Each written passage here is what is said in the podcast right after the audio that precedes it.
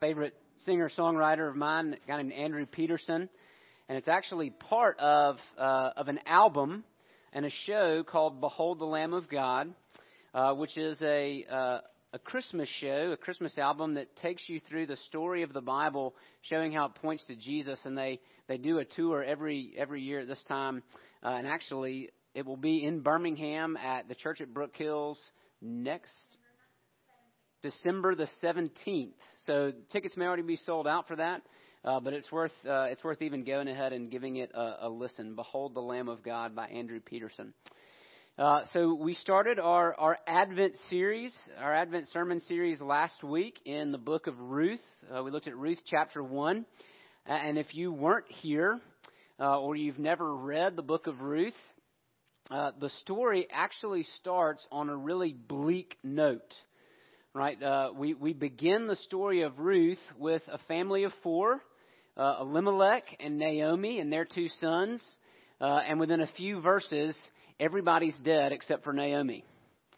Um, in fact, actually, uh, Naomi's two sons, they get married, but then they die. So uh, we actually have a story about three widows. Uh, and to be a widow is sad enough, but to be a widow in the ancient world uh, is is almost impossible uh, because their their very survival is in question. Uh, and so, but in the midst of that darkness, what we see is that there are little signs of hope. Uh, they had originally left the land of Israel because of a famine.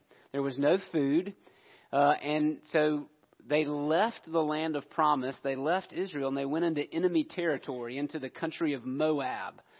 Um, but while there and while they're experiencing all of these hard things, Naomi hears that the Lord has visited his people, that he has that there is food in Israel again. And so the, the, the theme word that we looked at for chapter one of Ruth is that word return.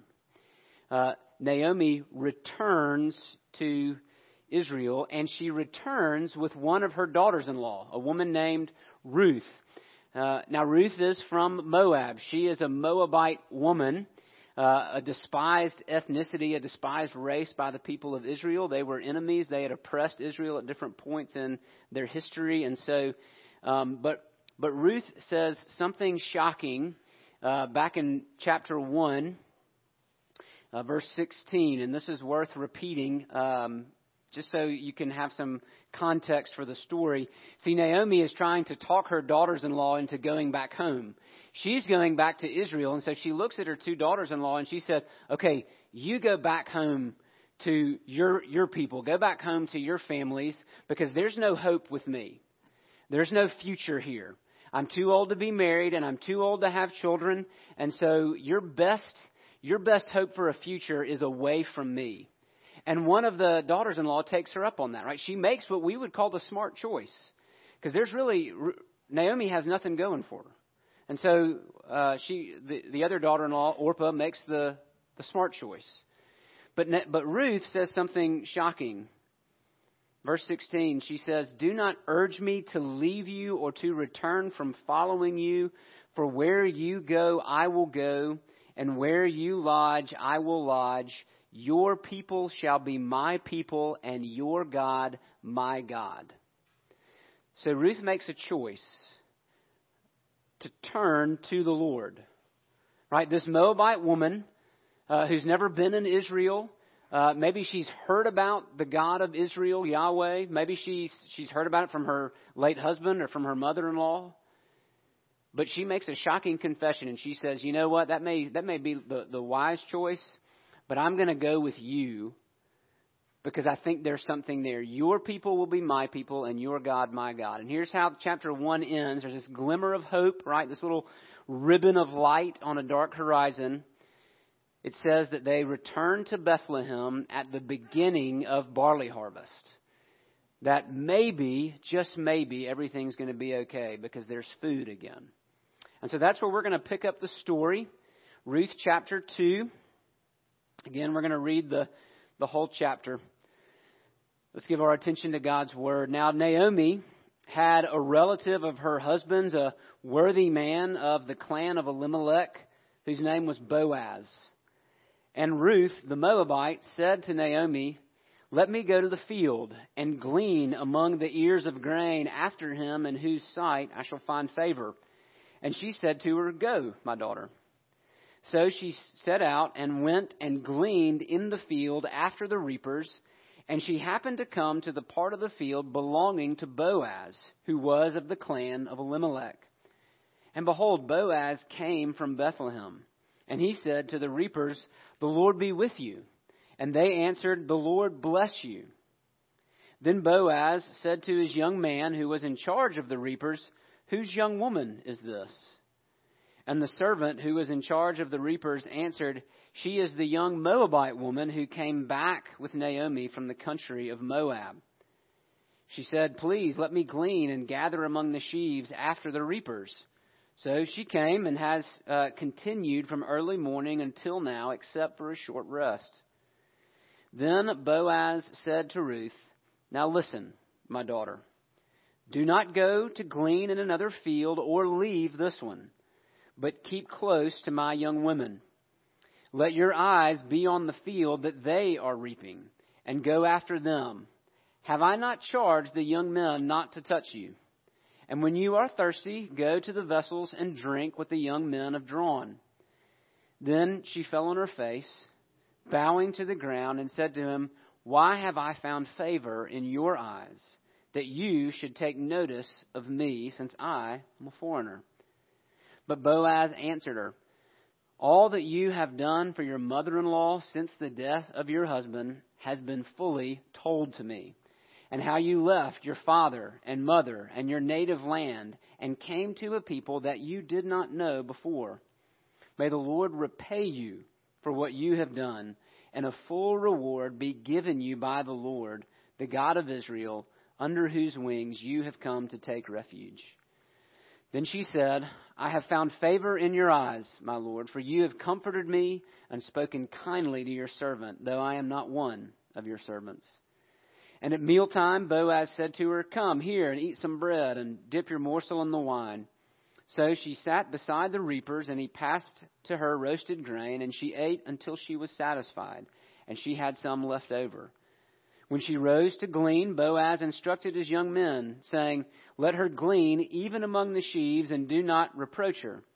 And also pull out some from the bundles for her, and leave it for her to glean, and do not rebuke her. So she gleaned in the field until evening. Then she beat out what she'd gleaned, and it was about an ephah of barley. And she took it up and went into the city. Her mother in law saw what she had gleaned. She also brought out and gave her what food she'd left over after being satisfied. And her mother in law said to her, Where did you glean today? And where have you worked? Blessed be the man who took notice of you. So she told her mother in law with whom she'd worked, and said, The man's name with whom I work today is Boaz. And Naomi said to her daughter in law, May he be blessed by the Lord, whose kindness has not forsaken the living or the dead. Naomi also said to her, The man is a close relative of ours, one of our redeemers. And Ruth the Moabite said, Besides me, he, excuse me, besides, he said to me, You shall keep close by my young men until they finished all my harvest. And Naomi said to Ruth, her daughter in law, it is good, my daughter, that you go out with his young women, lest in another field you be assaulted. So she kept close to the young women of Boaz, gleaning until the end of the barley and wheat harvest, and she lived with her mother in law. This is God's word, and like him, it is good, and it is true, and it's holy. And while the grass withers and the flowers fade, the word of our God stands forever. Let's pray and ask for his help. Lord, would you make the reading and the hearing of your word effective? Holy Spirit, would you take this word and would you plant it in our hearts? And would you reap a rich harvest from our lives? We pray it in Jesus' name. Amen. Well, if our, our theme word for last week was return, the theme word for this week is kindness. Uh, now, it doesn't appear as often. It appears once in chapters 1, uh, chapter 2, and chapter 3. Right? It's, uh, it's Naomi's prayer in chapter 1, verse 8, where she says, May the Lord deal kindly with you. May the Lord show kindness to you. It also shows up again at the end of chapter 2 in verse 20 when Naomi is blessing Boaz, when she says, May he be blessed by the Lord whose kindness has not forsaken the living or the dead. And then it appears again in chapter 3, as we'll see next week, when Boaz, Boaz describes Ruth's actions for Naomi as kindness. So uh, it's something of a theme word in this story. It's, it drives the story. But it's also a major word in the Old Testament. This word appears some 250 times, and most of the time, it doesn't refer to people, but it refers to God. And I don't read Hebrew words often, but this word is important enough that you should know it. It is the word Hesed. Hesed. Uh, in Exodus 34, when God is describing himself to Moses, describing his character, he describes himself as someone who is full of Hesed. Now, your Bible's translated a number of different ways. Your Bible may translate that word loving kindness. Right? This, this word is so full of meaning that English translators, there, there's not one word we have that kind of captures the whole of it. And so some translations translate it loving kindness. Uh, this translation translates it steadfast love. yours may say loyal love. Uh, Sally Lloyd Jones uh, wrote the Jesus Storybook Bible, and the way that she describes this word is she calls it God's never stopping, never giving up, always and forever love.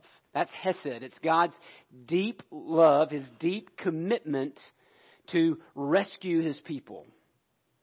And what we see in this story is that that love, that loving kindness, is reflected in different characters in the story.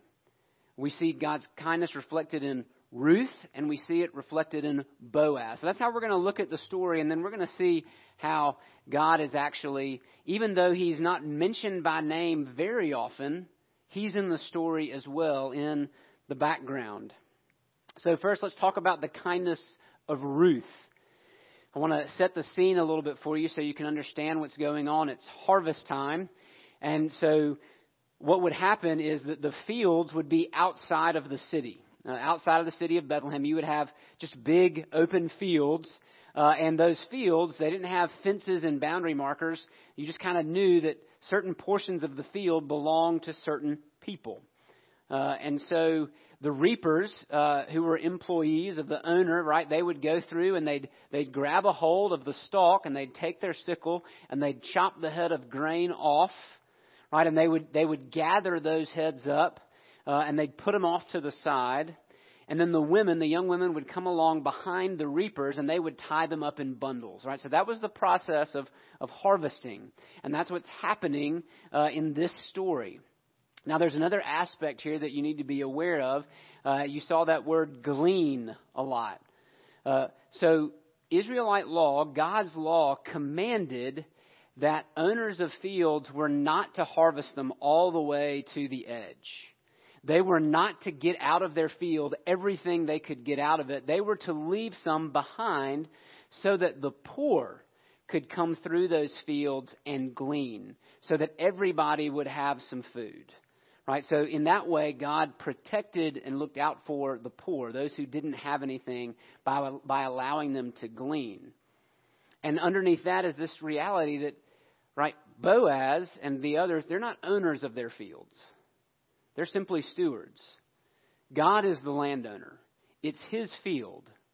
And so he can decide to do with it whatever he wishes. And so um, it's this, this law of gleaning that Ruth uh, wants to take advantage of. So, um, so we we're back in Bethlehem. Uh, Ruth tells Naomi, remember these are these are two widows. Uh, Naomi has not been home in ten years.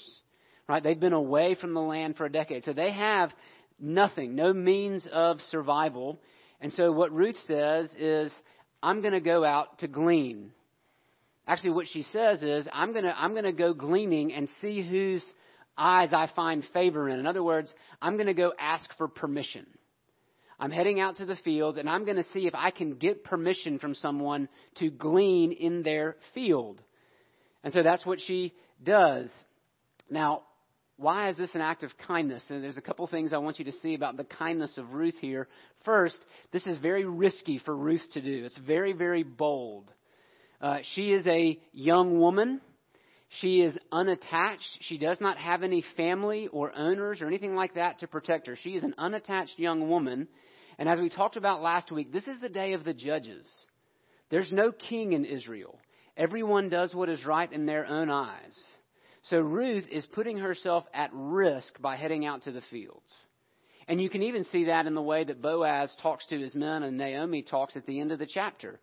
There was risk of Ruth being assaulted out in the fields.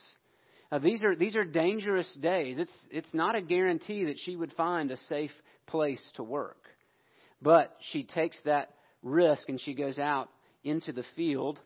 Not only that, but she's a despised race. You, you notice how often the words Moab and Moabite are brought up. Her race keeps being an issue. Uh, she is she is not from there. And so uh, the odds that she could be taken advantage of are high. But her loyalty, her loving kindness, moves her to take that risk. She, at cost to herself, goes out anyway. We also see that Ruth's kindness is diligent. Right? She doesn't stay at home just expecting or hoping that somebody will come and take care of them. No, she presumably knows about what God says. She knows His law about gleaners, that there's opportunity out in the fields, and so she trusts that she will find favor in someone's eyes. She knows that the opportunity is out there, so she goes to take it.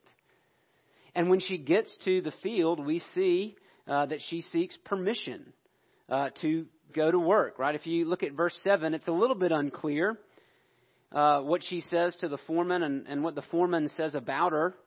Uh, when she says, Let me glean and gather among the sheaves after the reapers.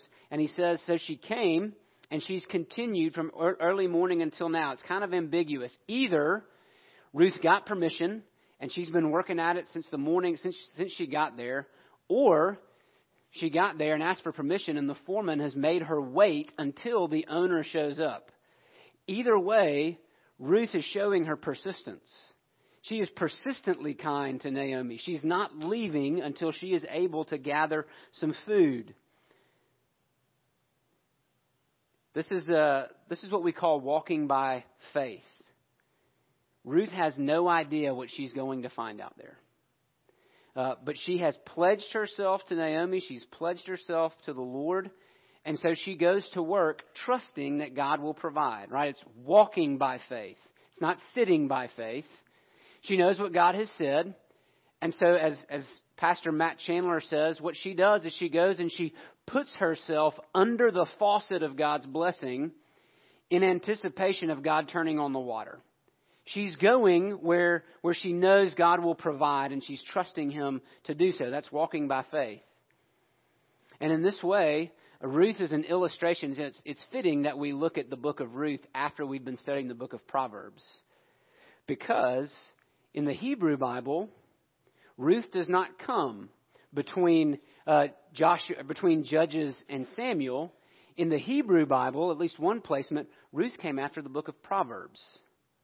And what's the last chapter in the book of Proverbs? What do we, who's, who's the very last person we read about in Proverbs 31?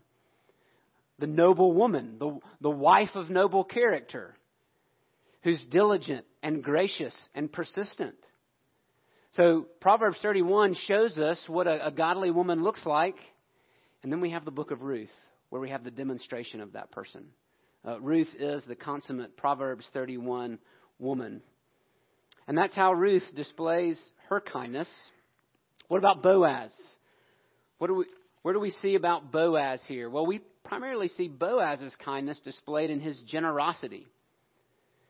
First, did you notice the way that he treats his workers? Uh, what are the first words out of Boaz's mouth? He blesses his workers. He, he, as he heads out into the field, he blesses them by saying, The Lord be with you. again, these are the days of the judges. They're days of violence and uncertainty. These people have just come out of a famine. So finding a boss who loves the Lord and wants the Lord's best for his workers, that was, that was no guarantee. Boaz probably stuck out in his day. In fact, we're told as much in verse 1 that he is a worthy man. He's a noble man, a man of good character. Again, the kind of man that Proverbs describes. He is a wise and good man. But look also how he treats Ruth. What's the first thing he says to Ruth? He calls her, he says, my daughter. Now, just before that, uh, he had noticed Ruth. He came out to the field. He greeted his workers. And then he goes to his foreman. And there's this young woman just there, right next to the, the foreman. And so he says, whose, whose young woman is this? Who does she belong to? And the foreman says, uh, you know, she's that, she's that Moabite woman. Came with Naomi from Moab. It seems a little bit redundant to say she's a Moabite woman from Moab, right? Again, her ethnicity is in play here. It's almost as if the foreman is saying she she doesn't belong, right? This is this is who she is, uh, and she's been she's been standing here all day waiting for you to come and tell her what to do, right? She wants permission to glean in the field. That's how the foreman talks about her, but look at how Boaz talks about her. He goes to her and he speaks kindly to her and he calls her my daughter. He speaks kindly. He speaks tenderly to her. And then he goes above and beyond the requirements of the law. I mean, God's law would have required him to allow her to glean. That would have, in a sense, been her right as one of the poor in Israel, one of a, a widow. And so he could have easily given that permission, but he goes above and beyond the law. Right? He says, listen, I want you to stick close to my young women. So these would, again, would have been the ladies going behind the reapers who were gathering all the wheat up into bundles.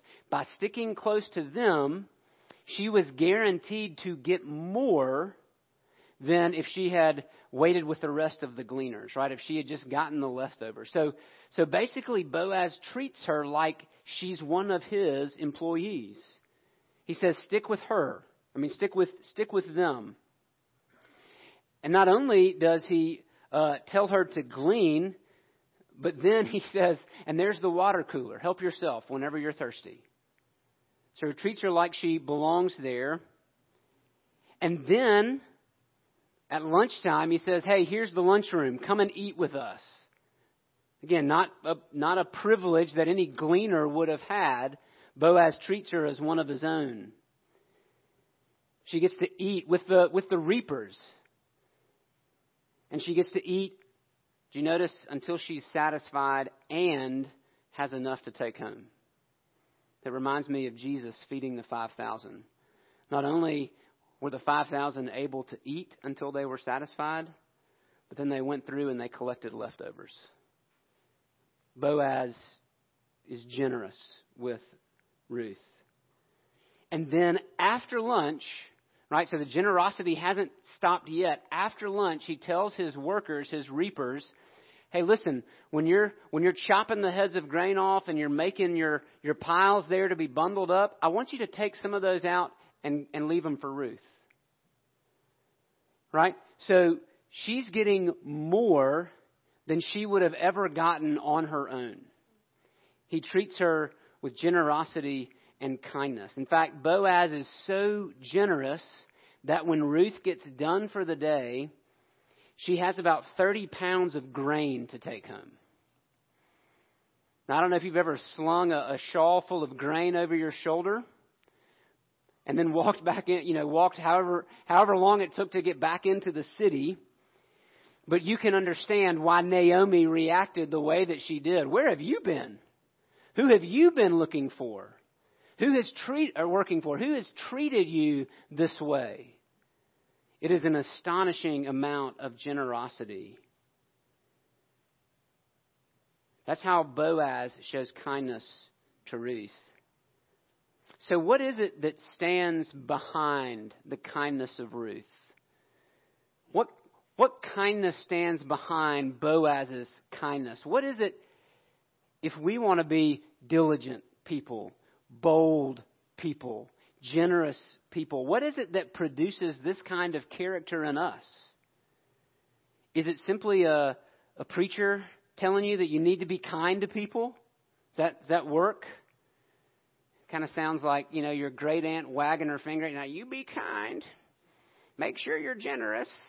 Does that generate the kind of kindness and generosity we're talking about here? Is that what makes Ruth and Boaz into the people that they are? No, behind Ruth and behind Boaz stands the kindness of God. They act the way that they do because God is always acting in kindness towards his people. Just, just look at verse 3. Um, Ruth has no idea where she's going, right? She's just heading out into the field. Again, it's not like there were there were uh, boundary markers or or fences, right? They wanted to make as much use of the field as they could, uh, and so she just goes out to the fields to see where she can find favor. And look at what it says in verse three. She set out and went and gleaned in the field after the reapers, and she just so happened to come to the part of the field belonging to Boaz. Just so happens she ended up in Boaz's field. Now, the narrator told us in verse 1 that Boaz was a member of Naomi's extended family. So it just so happens that Ruth ends up in Boaz's field. And it just so happens that Ruth gets there before Boaz does. And it just so happens that she's standing there so that they can have a conversation, so that Boaz can pour out his generosity. Friend, does anything just so happen? No, this is the kindness of the Lord. Even as, even as Ruth is taking action, God is taking action in the background. This is God's providence at work, his kind providence in providing for Ruth and for Naomi. But also, I want you to look at Boaz's prayer in verse 12. Right? When, when Naomi says in verse 10, Why have you shown me favor? Which, by the way, is a prayer that every one of us should take when we realize that God has shown us favor. Why in the world would you show me favor since I don't belong here? I'm just a foreigner. I don't, I don't belong here, and yet you have shown me favor. Why? And Boaz tells Ruth, because I've heard about all that you have done for your mother in law since the death of your husband. You don't owe her anything. And yet you've stuck with her. You've shown her loyal, loving kindness. You le- in fact, you showed her so much loving kindness that you left the familiar. You left your mom and your dad and your land and you came here where you don't know anybody. You've attached yourself to a different family altogether. And then he says this May the Lord repay you for what you have done and a full reward be given you by the Lord, the God of Israel, under whose wings you have come to take refuge. And so is now hold your finger there. I want you to go back and I want you to look at Naomi's prayer in chapter 1 verse 8. Naomi, speaking to both of her daughters in law, tells them to go home, go back to their mother's house, and then she says this May the Lord deal kindly with you. May the Lord show Hesed to you as you have shown it to me. That's, that's Naomi's prayer in verse 8 of chapter 1. How does God answer that prayer? She just so happens to end up in Boaz's field. A man who loves the Lord and is generous with her. A man who prays another prayer of blessing over her, that God would repay her with more kindness, that He would show more kindness because she has taken refuge under the wings of God. This, this picture of a, of a mother bird gathering her defenseless young under her wings. We read about it in Psalm 91. She is taking refuge in the shadow of the Almighty. And so Boaz recon, recognizes that and meets a, a desperate need. How, does, how else does this show us the kindness of God? Let's think about Ruth. Ruth risked herself to provide for Naomi. She leaves the land that she knows at great cost to herself so that Naomi can be blessed. Does that sound like somebody you know? The Son of God who left his throne at cost to himself to pour out blessing on those who would trust him? How about Boaz? Meets a foreigner who's in desperate need. And what does he do? Welcomes her. Is that not what Jesus does for us? How does one become kind? How does one begin to show loving kindness? Well, you first have to realize just how much loving kindness you've been shown. You cannot be a loving person unless you first know how much you are loved. And that is what the kindness of God shows us this unmerited, undeserved favor. So that Ruth finds favor in the eyes of Boaz, but Boaz and Ruth both find favor in the eyes of the Lord. So can we. This morning, we're coming, uh, we're, we're going to partake of the Lord's Supper. And just as Boaz welcomes the outsider, Ruth, to eat at, at his table, welcomes the foreigner to share his bread and his wine, so Jesus welcomes us. Unworthy sinners, people who do not belong here. We, we bring nothing to this table we bring nothing to our salvation, as we said this morning at Discover Grace. We, we bring nothing to our salvation but the sin that makes it necessary. And Jesus says, Come. And he doesn't just share his bread and his wine, he shares his body and his blood. And so this morning, I invite you to once again, if, you, if, you've, if you've never feasted on the kindness of God, if you've never known the loving kindness of God, I invite you to know God's loving kindness this morning. If you've known it for decades,